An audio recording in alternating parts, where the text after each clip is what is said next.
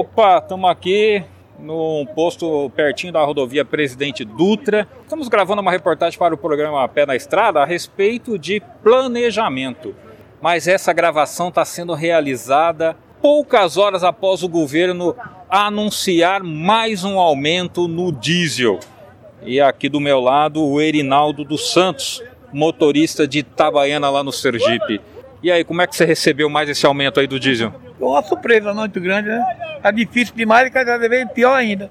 E aí, como é que você está conseguindo tocar? Só, só Jesus mesmo, na mão de Deus. E a hora que todo mundo vai parar, que não tem controle mais de, de, de, andar que não sobra nada, não compra pneu, pneu quase 3 mil reais. Um óleo diesel, tem um lugar para ir que é 5 cacetado. Não tem como andar. Não sobra o frete lá embaixo, não sobra. Não sobra nada, então fica difícil. Vai insistir? Insistindo, mas tem hora que vai chegar a parar, vai ter que parar, não tem, tem condições de rodar. Você já está pensando em parar? Ah, jeito, tem jeito, jeito, não, não tem como. Endividar-se cada vez mais pior e não tem como pagar. Bom, é melhor parar e procurar fazer outra coisa do que ficar com dívida. Não, não tem como. Tá difícil demais. O governo tá, tá judiando o próprio caminhoneiro que botou ele lá em cima ou ele tá derrubando todo mundo.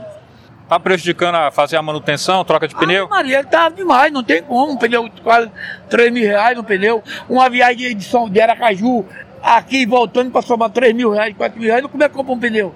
Se custa quase 3 mil conto um pneu. Aí vai sobrar o quê para a família? Nem a passa de cidade não sobra nada para ninguém e passa uma monte de Jesus mesmo, sofrendo, sofrendo demais. Porque aí você tem que fazer uma escolha, ou você coloca comida na mesa ou você põe pneu. Põe pneu, nas duas uma. Dois pneus para botar na dianteira novo hoje. Dois pneus. E tá difícil para comprar, não sobra. Pois é, essa é a reclamação de muitos motoristas autônomos. Falei aqui com o Erinaldo dos Santos, caminhoneiro de Itabaiana, no Sergipe. E se você quer saber mais sobre o mundo do transporte, acesse o site trucão.com.br.